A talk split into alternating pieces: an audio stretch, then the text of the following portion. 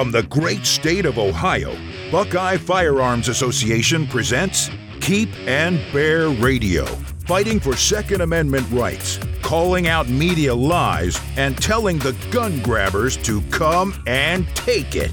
Now, Keep and Bear Radio.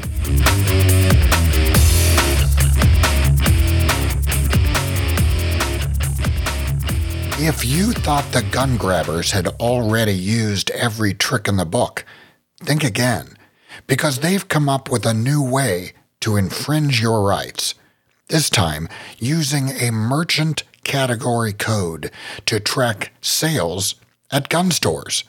But what exactly is a merchant category code? How do they work? How could this sort of tracking be abused by the financial industry and government authorities? And who is behind this nefarious new scheme. That's what we're going to talk about on this episode of Keep and Bear Radio. I'm Dean Rieck, Executive Director of Buckeye Firearms Association, and I'm joined by Mark Oliva, Director of Public Affairs for the National Shooting Sports Foundation. Hi, Mark. Welcome to the podcast. Yeah, I appreciate you having me. It's uh, it's always a pleasure to be able to speak to your viewers and listeners, and uh, and uh, pleasure to be back with you once again. So, Mark, what have you been up to recently? Uh, recently, I've actually had the chance to go out to the Association of Greater Lakes Outdoor Writers and, and talk to a bunch of outdoor writers about some of the uh, threats to conservation. So it was uh, it was interesting. Most of the time, I spend uh, a lot of my time on policy communications talking to media that doesn't necessarily like the industry. Uh, but uh, this was uh, an interesting break to be able to talk to folks that uh, that believe in the work that we're doing. So it was, it was, a real treat for me. Well, I mean, do you have anything fun coming up, like vacations or family stuff, yeah, birthdays? Yeah, so it's uh, it's hunting season, right? It's, it's starting at hunting seasons, and the weather's here where I live is recently the temps have dropped, and we're starting to feel that that Christmas starting to come back into the air. So I'm looking forward to being able to get out with my uh, my dog. I've got a chocolate lab named Bourbon, uh, and I'm looking forward to putting him back out in the field and see if we can't get on some pheasant. And uh, and I'm looking forward to uh, getting out with some buddies for some early goose and uh, and duck seasons coming up. And and of course, uh, you know, as the ever elusive chase for a lot of us, and I'm still looking for that great whitetail that I need to put up on the wall. So we'll see what this fall brings. Yeah, I know with the temperatures. That's I, I you know, it seems to me that when we were kids the temperatures would change more gradually. Now it's like when it's summer, boom, it's 90 degrees. And when it's fall, like the other day, I went out with short sleeves and go, man, it's it's chilly out here. It just seems to happen, you know, one day and then that's it. Summer's over. Yeah, yeah, it's. uh it, it, I think we become a little more acute to how quickly that clock is moving as we're getting older, don't we? Yeah, it could just be uh, perception. So, Mark, I wanted to have you on the podcast specifically because as you know, and you've been dealing with, the big story recently is all about the credit card companies tracking gun store purchases. And I wanted to have you on since you're the director of public affairs for the National Shooting Sports Foundation. So before we get started and talking about what is actually going on with credit cards out there, tell us what the NSSF is. I think a lot of people are just not quite as familiar with you guys since you're on the industry side rather than on the uh, gun owner or the rights side of this? Yeah, so NSSF is the National Shooting Sports Foundation, and we are the Firearm Industry Trade Association. We represent uh, firearm manufacturers, ammunition manufacturers, distributors, retailers, ranges, and some endemic media. Uh, we are the trade association for all those uh, those parts of the industry. Uh, we're like any other trade association, just like your automakers have a trade association, but we happen to represent those who manufacture, distribute, and sell firearms. Uh, I think the probably the easiest way for people to understand kind of the difference between uh, a group like us and a group like the NRA is we do everything to get that firearm to the gun counter. So we're making sure that the manufacturers are able to get, procure all the raw materials that they need to be able to produce the firearm, to be able to put it into the you know to the truck to ship it to to uh, the distribution centers. Distribution centers can send it off to the retailers, And once that gun crosses the gun counter, that's kind of where our job ends for the most part. And that's where a lot of uh, your Second Amendment rights groups like the NRA will take up and protect your gun rights as an individual owner. So again, we represent the manufacturers, all the industry, where groups like the NRA and others uh, like yourselves will represent gun owners. So that's kind of the big difference. Now, you guys are the ones behind the this huge shot show that happens out in Las Vegas, right? Yeah, so we are the ones that put on Shot Show, and that's probably what most people recognize NSSF for. Uh, so it's uh, we're already uh, elbow deep into all the planning. I think registration is going to start opening up here for most people here in the next couple weeks. Uh, we start selling booth space for the show uh, before last year's show even sold, you know, is closed out. So uh, it's already been well into planning, and and we're looking forward to it. Uh, last year was the first year that we were able to uh, do the new expanded show floor. So we went from you know maxing out every square inch that we could in the Venetian Expo to now using that sky bridge over to uh, to uh, Caesar's Forum, and and we've expanded that show over there. So we've nearly doubled the floor show size. And so you really anybody who's coming back to Shot Show, and and I know some people didn't make it out last year because of concerns about COVID. We had a we had the show, but you know attendance was down a little bit. We expected that to happen, uh, but man, it is a lot bigger. So you definitely need to come into the show with it with a game plan and and knowing who you want to see and who you want to talk to, and uh, and make sure that you got a set of comfortable shoes because it's a lot of walking. But it, uh, it, we're real excited to get the show back out this year and, and back up to full attendance. How does that compare to the NRA show? I mean, as far as size and number of people and all that. I mean, it, it, you guys are as big or bigger, aren't you? Uh, we're we're pretty big, so we're we're probably one of the bigger trade shows that, that come out to Las Vegas. I, I can't speak for the NRA show; I haven't been. Uh, it's usually just happens to coincide with the time of the year that I'm usually a little too busy to get down. Uh, but uh, it is uh, it is one of the bigger trade shows that comes on to uh, to to Las Vegas. we come that we are the next show that happens at the Venetian right after CES. CES is much much bigger attendance usually, a little bit bigger of an industry. Uh, but we are certainly uh, growing every square inch of, of the of the available space that we can have out there. Before we expanded the show, Dean, eh, I think the math had been done that if you tried to ever uh, visit every booth at Shot Show, it would take you all four days, a maximum, I think, of like nine or eleven minutes at every every booth in order to hit every booth. Uh, now with the show expanded, I think that math's going to have to be uh, redone, and people are going to have to think about their their plans again. But again, I warn everybody that's coming out to the show, you know, make sure that you're you're planning for a lot of time on your feet, a lot of walking, uh, and and you really have a, a, a plan set out for who you want to talk to and when you want to talk to them because there's just no way it's if you're like me and you get distracted by shiny bright objects when you're walking down the aisle and you're making that Christmas list for next year, uh, you could be spending a lot of time missing out on things you really need to do. Yeah, I know when I go to the NRA show, it's just information overload. It's it's like Christmas, you know. I'll I'll get out there and just get absolutely worn out. You know, my eyeballs are just too full of everything. So yeah. I know exactly, and I'm going to have to. I've never been to the Shot Show, and I used to live in Las Vegas, so uh, I'm going to have to get out there. I've got a free Delta ticket, you know, hanging around, yep. and I'm going to have to get out there. My sister lives there, so maybe it's time for a visit and uh, yeah. perhaps you know, I can find a way to get into that shot show because yeah. it's an industry show. It is right. It is. So it's, maybe it's, you can facilitate my entry into that show, Mark. Well, you're certainly qualified. Any uh, any media that uh, you know covers the industry uh, can certainly credential in. Um, and and to kind of give you an idea, of media alone, we average between 2,500 and 3,000 credentialed media that attend Shot Show. So it's it's pretty busy, and it's it's everybody from uh, you know, some of your big online names uh, that that are producing uh, work out there. Breitbart is out there every year, uh, down to some of the smaller magazines that are local to uh, to you know someone's county up in the Upper Midwest or up in Northeast or or down in Texas. So, you know, we we have them from all stripes and and we welcome them in there. This is really where you get to see what the industry is going to be producing for the next year. So it's great. It's a great opportunity to kind of see all those new products and all the new ideas that are that are hitting the streets. So, Mark, let's get into credit cards and what's going on with credit card companies yeah. supposedly tracking gun store purchases. Now, you know, for years, gun control groups, along with like minds in banking and media, have been lobbying financial institutions to assign gun stores a special code to track sales. And supposedly, this idea is all about spotting gun trafficking and suspicious buying activity so that they can, they say, stop mass murders and violent crime and all of that. But can you just explain what a merchant category code is? Because, you know, I look at my Visa bill and I don't see merchant category codes on there. This is not something I think a lot of people have heard of. What is a merchant category code?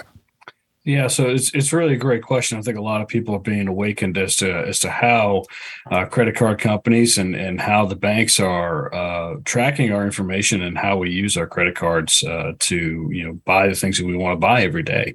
Uh, dependent upon the store where you go to, the co- the the credit card companies will assign a code uh, to that uh, particular uh, store, if you will. So depending on what type of store it is, uh, that will that will determine the code. So if you're looking at uh, you're going to use your credit card at a gas station, that's going to be a different code. If you're going to use your credit card at Target to buy groceries and and you know a pair of socks that you need, that's going to be a different code. and, and so they're able to track by category uh, of what kind of store you're shopping at, uh, what your general purpose is.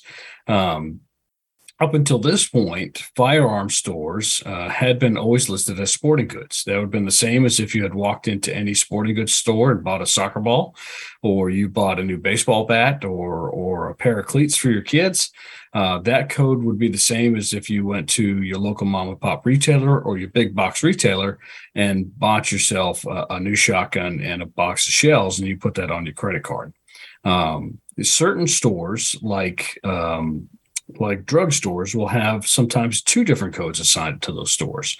So there'll be a code that's assigned if you're going to use the front end of that drugstore to buy, you know, a, a pint of ice cream, uh, you know, some some shampoo, uh, you know, some soap, and and uh, and a and a pack of gum on the way out the door. That will be a different merchant category code than if you're going to go back and you're going to buy uh, your prescriptions with your credit card at the at the pharmacy. Now that will all be a different code.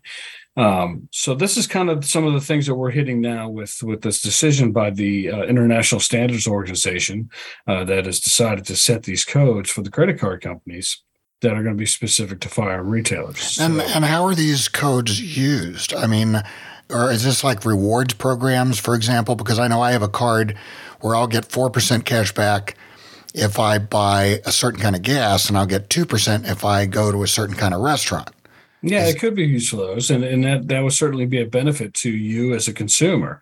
Um, but what they're also used is is for um, and some of the proposals for this was that if the if there's are suspicious purchases that they could be uh, turned over to the U.S. Treasury's uh, financial crimes network uh, and financial crimes enforcement folks, and and that could be turned over and turned to the FBI for further investigation, and that comes into play especially when you're talking about like the credit when you're talking about using credit cards at uh, pharmacies for people who may be abusing prescription drugs uh, or maybe doing fraudulent purchases, that, that that could be something where it comes into effect when you're looking at uh, possibility of crimes.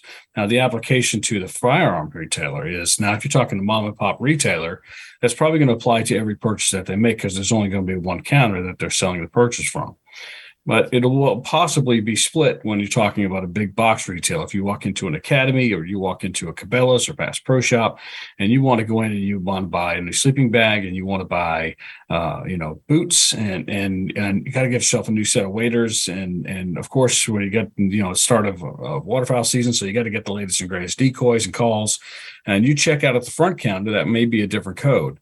But if you take that all back to the gun counter, because while you're there, you also want to buy yourself a new shotgun and a flat of uh, bismuth ammo, which we know is is not inexpensive right there in itself.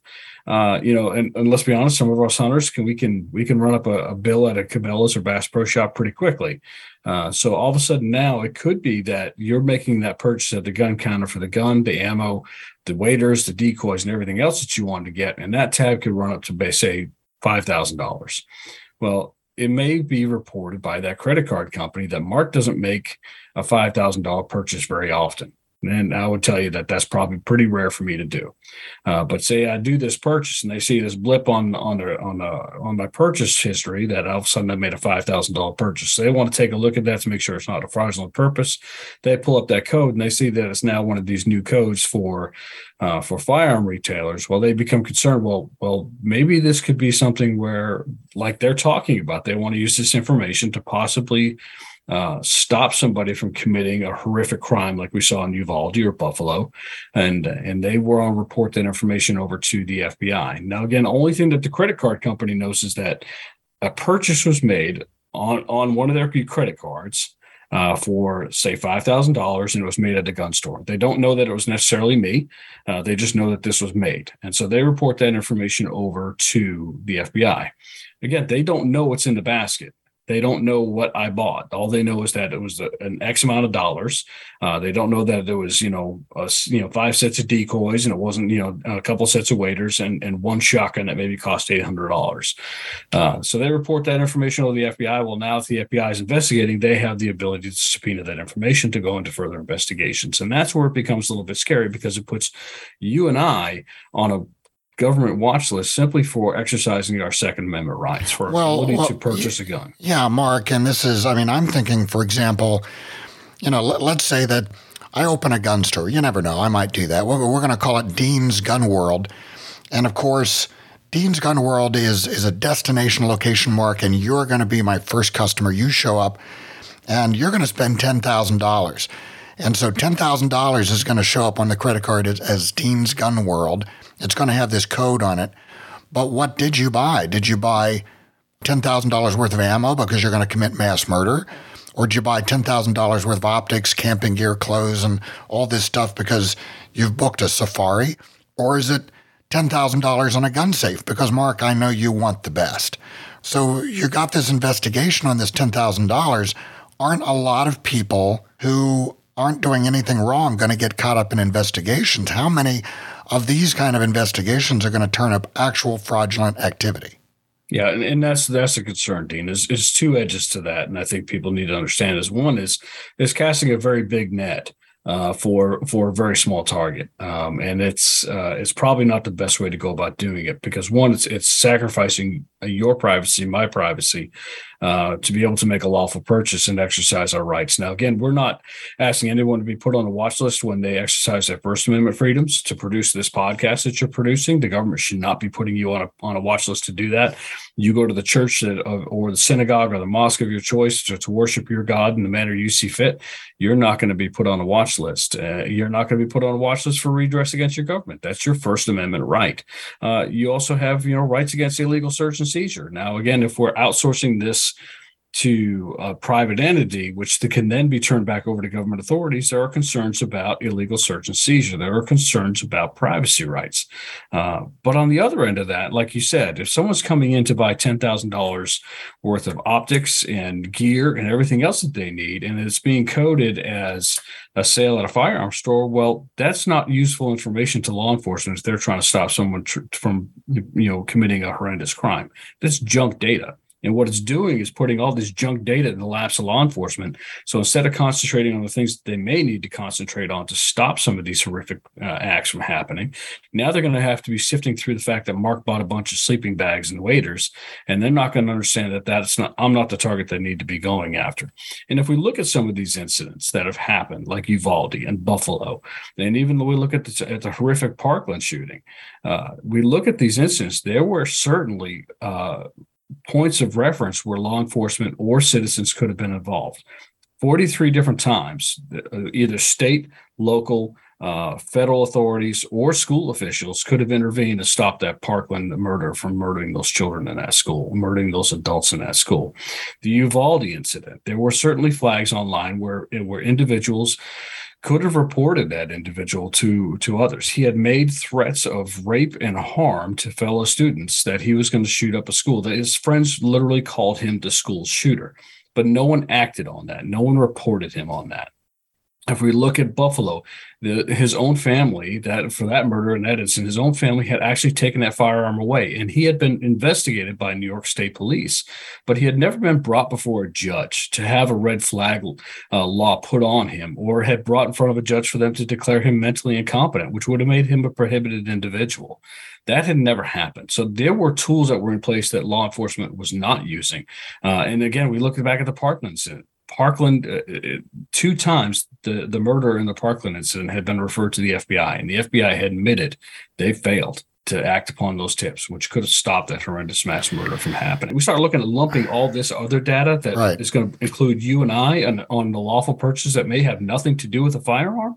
It's junk data that's all it's going to do is clog up the system for law enforcement. Okay, all right. This is junk data, but then how, you know, taking it a step further, how could it actually be abused? Because I'm having trouble believing – and we're going to talk about who's really behind this in a minute, but I'm having trouble believing that the, the motivation here was really about catching criminals because, as you say, there are all kinds of laws, all kinds of ways people can catch criminals. What's really going on here? What kind of abuse could be done with this kind of data when people are looking at our gun purchases specifically? Yeah, so Dean, I think it's probably a good time to take that step back and let's talk about who the, who some of the mind was behind this. This is an idea that was actually proposed back in 2018 by Andrew Ross Sorkin. Andrew Ross Sorkin is a is a columnist for the New York Times, and the time the article he wrote at the time was a proposal for credit card companies to actually deny you and I the ability to use their credit cards to purchase a firearm. Now, at the time when he did that, it was dismissed by all the credit card companies. The major credit card companies said they didn't want anything to do with this. As long as that you and I were making a lawful purchase, that they they didn't want to be in the middle of it because they could see that it would grow and beyond something like you know, we're going to stop people from their ability to exercise their Second Amendment rights and, and, buy a gun or buy firearms because they just didn't happen to like that right. That was a, a politically disfavored right by, by certain individuals. Well, where does it stop? Because the next one will be, well, we're not going to allow you to purchase gasoline with your with our credit cards because we want you to switch to an electric vehicle, or we're not going to allow you to purchase, you know, red meat and beef because we think you should be vegan eh, based on a vegan diet. So the the virtue signaling never stops, and and they didn't want to become part of that. But Andrew Ross Sorkin continued to work on this issue and continued to push on this issue. And it started to gain steam this year. Uh, this idea had been uh, not only proposed by Andrew Ross Sorkin, but it also been proposed by, to the ISO, the International Standards Organization that sets the standards for these in Switzerland, by Amalgamated Bank. Now, Amalgamated Bank is a woke bank. They are a bank that refuses to do business with anybody in the firearm industry, but they are very happy to do all the banking for the Democratic National Committee. They also do all the banking for the DCCC. They also do banking for Hillary Clinton's super PAC. They also do banking for for uh, for Senator Warren's super PAC. So they're very happy to take up all these liberal causes and bank those issues. Uh, and they had proposed this idea to the to the ISO uh, last year and had been it had been rejected. Uh, they brought the idea again to the ISO forward this year, and it was rejected. Now, interestingly, the same day it was rejected, it was repealed up to the next level. The next level, uh, the next level at the ISO said, "We're going to go ahead and approve this because no one has put forth an argument to say why it shouldn't be done." And, and Mark, let's just stop here, and I, I want to explain I want you to explain what the ISO is. This is the International Organization for Standardization. Yeah. And I'll bet nobody listening to this podcast has, has heard of that. I have because I've worked with some manufacturing organizations when I ran a marketing business. Everything in the world, everything they're doing with business has to be standardized one way or another. And it's not just business, it's scientific research and everything else. Can you explain what the ISO is and what they do? Yeah, they are the international standard setting organization. They're based in Switzerland. It is it is every country is working with them, and I think if some people are going to try and look at it uh, in in some kind of similar terms, it, it would be kind of similar uh, on a business level to what we also do with ballistics within the firearm industry. Now, there's a the the Small Arms Ammunition Manufacturing Institute sets all the standards when it comes to ballistics. They're the ones that will set the standards and say this is what uh, a two. A 270 Winchester round is. You know, all those all those measurements that go into it. They're going to the ones who are going to say this is what a 6.5 Creedmoor actually is. So whenever someone wants to produce a 6.5 Creedmoor round, it has to meet those standards. Well, the same thing on the business side. The International uh, Organization for Standardization in Switzerland is the one who sets all these business standards. So we're all working on the same idea when we're doing international business. Sounds great on a on a on a business uh, scale. Uh, where it becomes problematic, particularly for us now, is now you're looking at outsourcing some of these ideas when it comes to our personal commerce and our personal privacy and our exercising of our Second Amendment rights through business practices uh, is now being uh, is now being turfed out, if you will, out to an international organization. Uh, so you're pushing that beyond the borders of the United States to someone who may not have the, our same ideals. And that's exactly what Amalgamated Bank did. Amalgamated Bank knew that they were going to push this idea. Literally the same day they proposed it, and it was rejected for the second year in a row. They appealed that decision and went up to the next level for ISO. ISO looked around and said, "Well, no one is uh, no one is rejecting this," which happened to be on a Friday afternoon. Uh, and they went ahead and they slapped the table, said, "Yep, we're good with it, and we're going to set it down." Uh, very quickly thereafter, uh, credit card companies have all come out now, sent letters to uh, senators saying that they uh, that they did not ask for this, they did they did not seek it, and that they will do everything they can to safeguard the ability for you and I to be able to use their their credit cards to purchase their ID, purchase the, our products that we want to, as long as it's a lawful product. Um, again, some of the idea behind this, again, going back to Andrew Ross Sorkin, was eventually that enough pressure would be built up that credit card companies would say, you can't use our credit cards to buy guns, period. Um, that is still the stated goal of this idea. Credit card companies are backed off of this and saying, "Hey, we, you know, we don't set the standards; we have to adhere to the standards." Uh, but you know, we we don't think that this is a, a road that we want to go down. The credit card companies, if they wanted to, could simply not enforce these standards. They're voluntary standards. No one has no one. There's no international law that says that they have to do this. Uh, they could simply tell the ISO that this is a bridge too far, and they refuse to set that standard and and make every firearm sale at a, at a gun store still listed as sporting goods. Uh, they don't have to do this, and I think that's probably what you saw a lot of the the, the hubbub about this week when you had a lot of these banking and credit card CEOs on Capitol Hill, both in the House and in the Senate, facing a lot of heat from uh, from Republican lawmakers asking where exactly this is going.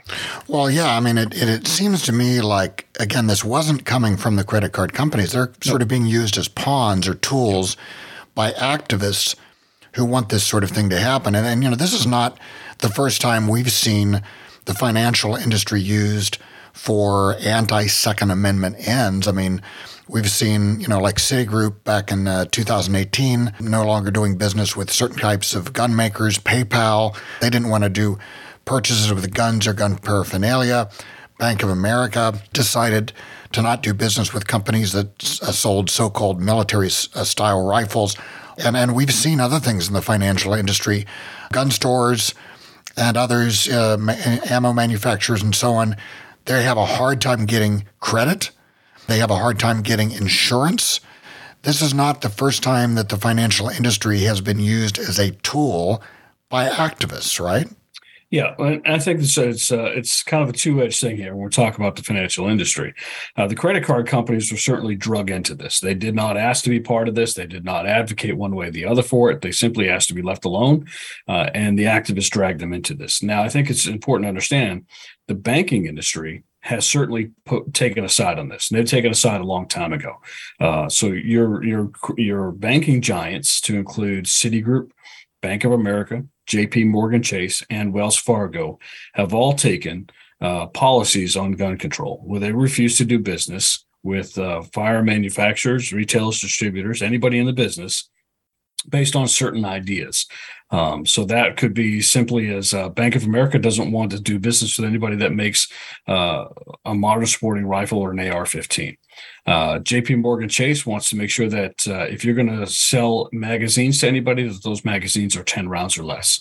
Uh, and they want you as a as a company within the industry to support a policy of not selling a firearm to anyone under the age of 21, which of course would be a violation of somebody's uh, Second Amendment freedoms. When you're 18, you are an American citizen, fully vested in all your rights, uh, and that includes your Second Amendment right.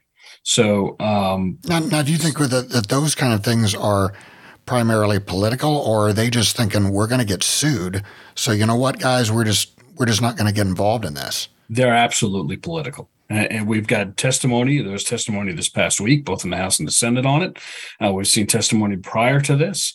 Uh, we have actually worked. Uh, we had a bill passed in, in in Texas called the FIND Act, the Financial Industry, uh, the Firearm Industry Non-Discrimination Act, which basically said if you're going to hold a, a contract with a with a public entity in Texas, whether that be the state or a local municipality, you could not hold a discriminatory policy against the firearm industry. Basically, you couldn't profit off of taxpayer dollars and then turn around and use that money to try to extinguish the Second Amendment rights of Texans. Uh, that law was passed and signed. It was signed into law by by Governor Abbott, uh, and uh, required those banks to go back and certify and say that we do not have discriminatory policies. Well, interestingly, uh, there was a lot of hubbub about it, saying that you know this is going to cost you know, you know millions of dollars in, in taxpayer fees uh, because there would be loss of, of market value, market share to these companies. Uh, the local banks in Texas were very happy to to sit out. And they said that this is not a fight that they had. They didn't have a dog in this fight. That they'd be happy to continue to service contracts, you know, that they could compete for. And that would actually keep Texas dollars in Texas instead of saying it's Wall Street. But we did see that Citigroup uh, certified. We did see that Bank of America certified. And most recently, just about a week ago or so, JP Morgan Chase finally certified. So they're all saying that they don't hold discriminatory policies, yet they still do. You can go onto their website and you can see today that they still have these discriminatory policies. They still refuse to do business with folks in the industry. Now, again, these are all banks that took our bailout money back in 2008 to the tunes of hundreds of billions of dollars to keep them afloat. They were very happy to take it from you and I. They were very happy to take the tax money that's been paid by the industry, and to keep themselves, uh, you know, solvent and and having to, uh, you know, be able to stay in business. But now they want to be able to turn around and tell those taxpayers which rights that they are comfortable with them exercising and which ones they aren't. Uh, so again, we we see this as a little bit of a duplicity on this, and that's why we have been working with legislators to push uh, the Fair Access to Banking Act to to push uh, some of these laws or these uh, legislative proposals that would uh, keep them from uh, discriminating against the firearm industry. Uh, unfortunately, what we're seeing in Texas is that while these companies have been able to certify with the state, uh, we have uh, raised these issues to the Attorney General's office, and it's up to the Attorney General to enforce the law, of course. And we see that these uh, these companies are now in violation because their their letters of certification saying that they don't have discriminatory policies are in fact false. So we're we're awaiting some action from the Attorney General's office in Texas to to start to enforce that law. These similar laws have also been proposed in several other states and we'll, and we've got similar laws that are in effect in Georgia and Wyoming, uh, but not quite to the to the strength and the level that uh, Texas's law is. So uh, we will continue to push this in in those states and try to make sure that we have protections for the firearm industry, and that that includes everyone from from you know Dean's Gun World to to Bass Pro Shops and, and their ability to sell their guns as well. We want to make sure that everyone is being able to access the the financial capital that they are, and that that your risks are based on your credit worthiness, not the industry that you're in. Now we have a bill here in Ohio too, the Find Act. It's something we've been mm-hmm. working with uh, with your lobbyist here in Ohio. Are you saying that you think that the Find Act is the solution to this problem, the tracking problem? Uh, the Find Act isn't necessarily the solution to the tracking problem. I think the Find Act is going to be the solution to the discrimination problem. The the the, uh, I think that there are going to be needing other uh, solutions when it comes to this for uh, lawmakers to protect uh, your privacy and my privacy and our ability to exercise your Second Amendment rights with the use of credit cards. Now, I will tell you, I have heard from local retailers colloquially that they have already said that they're going to simply just put an ATM back in their store. many of these locations may have had in previous. Uh, I know I've talked to a couple of retailers that said they took the ATMs out of their stores years ago, but they're going to put them back in there now to make sure that they can provide the option to their customers that should they want to come in and buy some ammunition, but they don't want that to be on their credit card, that they can do so uh, by just simply withdrawing some withdrawing some money from their account, being able to make that purchase in cash. Cash is still king. And again, we need to realize we're looking to track criminals trying to do these kinds of things criminals aren't dealing with credit cards when they're buying their guns. The FBI's uh, Bureau of Justice Statistics shows us that over 90% of uh, felons convicted in the in their crimes when they have used a firearm obtain those firearms illegally. And that's either through buying it from the black market on the street corner or stealing it. So they're not using their credit cards. Again, this whole push behind uh, you know, putting the pressure on the financial industry and putting the pressure on the credit card companies that didn't want to be part of this fight is is to eventually get to the point where they can continue to apply enough pressure and say, well, you just can't use credit cards to do that because we don't like that right. And again, it's not just the credit card companies. This had the backing of New York State governor. This had the backing of, of Democratic attorneys general. This had the backing of New York state lawmakers. This had the backing of New, of Democratic senators, to include Senator Warren. All sent letters to the ISO demanding that they create this code specific to firearm and ammunition uh, retailers. So, Mark, I want to spend just a minute here because, again, this is very complex. You're saying that the, it's mostly the banks that are participating as, in this, not necessarily the credit card companies. Uh, if you take out your credit card, I have a Visa card, I turn it around I, in really small type, it's going to tell me the bank that backs that credit card. So the bank and the credit card network, like the Visa network or the MasterCard network, they're not the same thing, right? You have a bank that fronts the money. If I'm, if you're going to go to Dean's Gun World and you're going to buy that $10,000 safe, somebody's putting the money up for that. That's a bank. That transaction is going through the Visa network, and there are a lot of other entities involved, including the company that actually does the swiping of that credit card. So it's not just one big thing. These, this is a bunch of different entities involved in this transaction, right? Yeah, you're exactly right. So, uh, you, you, know, you talked about it could be backed by one of these big banks like Citigroup or Bank of America or, or J.P. Morgan Chase. Uh, me, my my credit cards are through my credit union. Uh, as far as I can tell, my credit union has not taken a position on these, but uh, these credit card companies are being backed are being backed by these banks, and the credit card companies and the banks are not necessarily always one and the same entity. So, uh, your Visa or your Mastercard may come from a credit union. Your credit union may not care about where it is, or you may have a local regional bank that has nothing to do with this and doesn't want to be part of this. Uh, but your credit card may be a Chase Visa Mastercard that you're dealing with. It could be a Bank of America Visa that you're dealing with and then you are dealing with this kind of issue on two levels now you're dealing with a bank that that is working against the industry actively working against the industry and now you're dealing with a credit card company that has been drug into this and being forced by this international organization to assign this code to every time you purchase so if uh, someone were to come up with some legislation to deal with this problem, and very often that's the way you have to do it. Yeah. If it's not the FIND Act, specifically how do you intercede in something like this and prevent these tracking codes from being used in a way that would harm gun owners? Yeah, so I think it's important that these these financial entities uh, are uh, subject to pretty strict scrutiny by the federal government. So I think if you watch some of the hearings this past week, uh, both in the House and the Senate, uh, you know, they were certainly expressing their displeasure and they were making it very clear that they have full expectation that at least the House will flip back Republican and that uh, they will be drugged up to Capitol Hill to answer questions uh, up there. Senator Toomey uh, is the ranking member on the House Financial Services Committee, and uh, and he made it very clear to the to the banking giants that. Um, that if they do not step back from abusing their ability to uh, to affect the markets and affect uh, private commerce, then they were they are risking being turned into a public utility, and that means they will no longer control their assets; that they will be under government control, which I don't think anybody wants. I think that if you've seen how Congress works when it comes to uh, financial uh, services, when it comes to the banking industry, they really do try to have a hands off uh, because they don't want America's uh, you know private business, America's private transactions to become subject to control of the federal government. But what we're seeing is now is that you're having someone put their thumb on the scale from outside the government to be able to tell them what rights you can exercise and which ones you can't.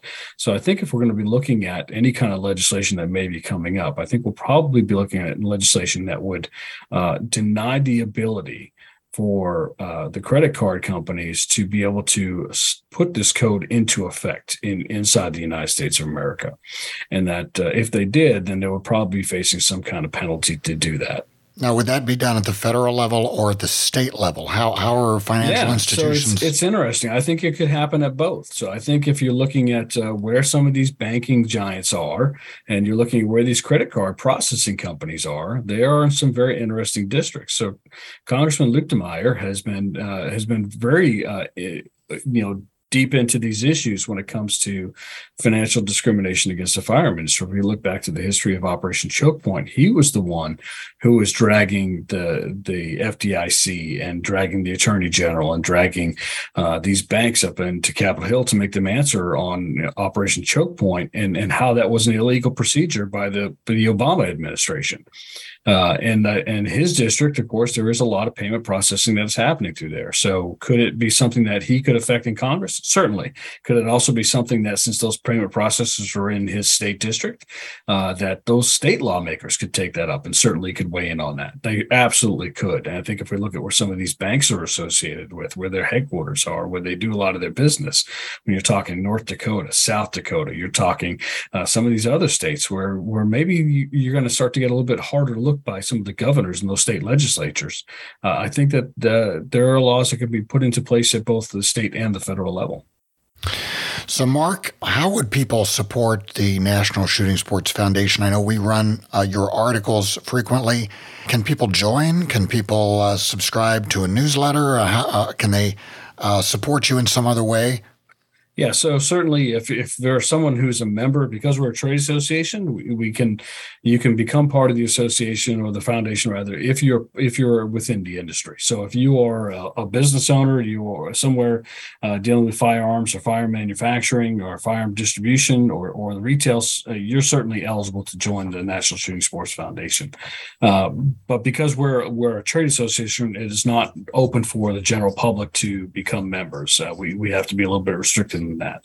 Uh, certainly, anybody can always keep up on what's happening in the industry. We try to we try to keep our our news section, uh, our media section, pretty up to date as to what's happening both in uh, on, in Capitol Hill and in Congress, as well as what's happening in the states uh, we try to make sure we keep that out. We we try to push that information out to those, and we're really appreciative of folks like yourselves, Dean, who do uh, pick up a lot of those articles and reprint them for uh, for your own audience. Uh, so certainly, we ask people to stay tuned on that. Um, but more importantly, people are concerned, they need to start to reach out to the lawmakers. And I think the first and foremost thing is, is November 8th is around the corner. We're under 60 days now.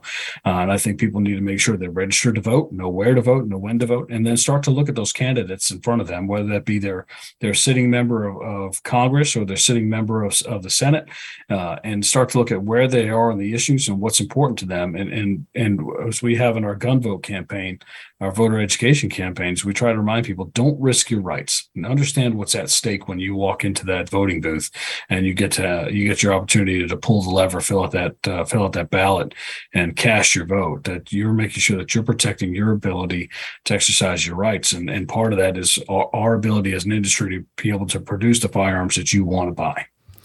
Well, Mark, thanks for taking the time to talk to us and explain what's going on with credit cards.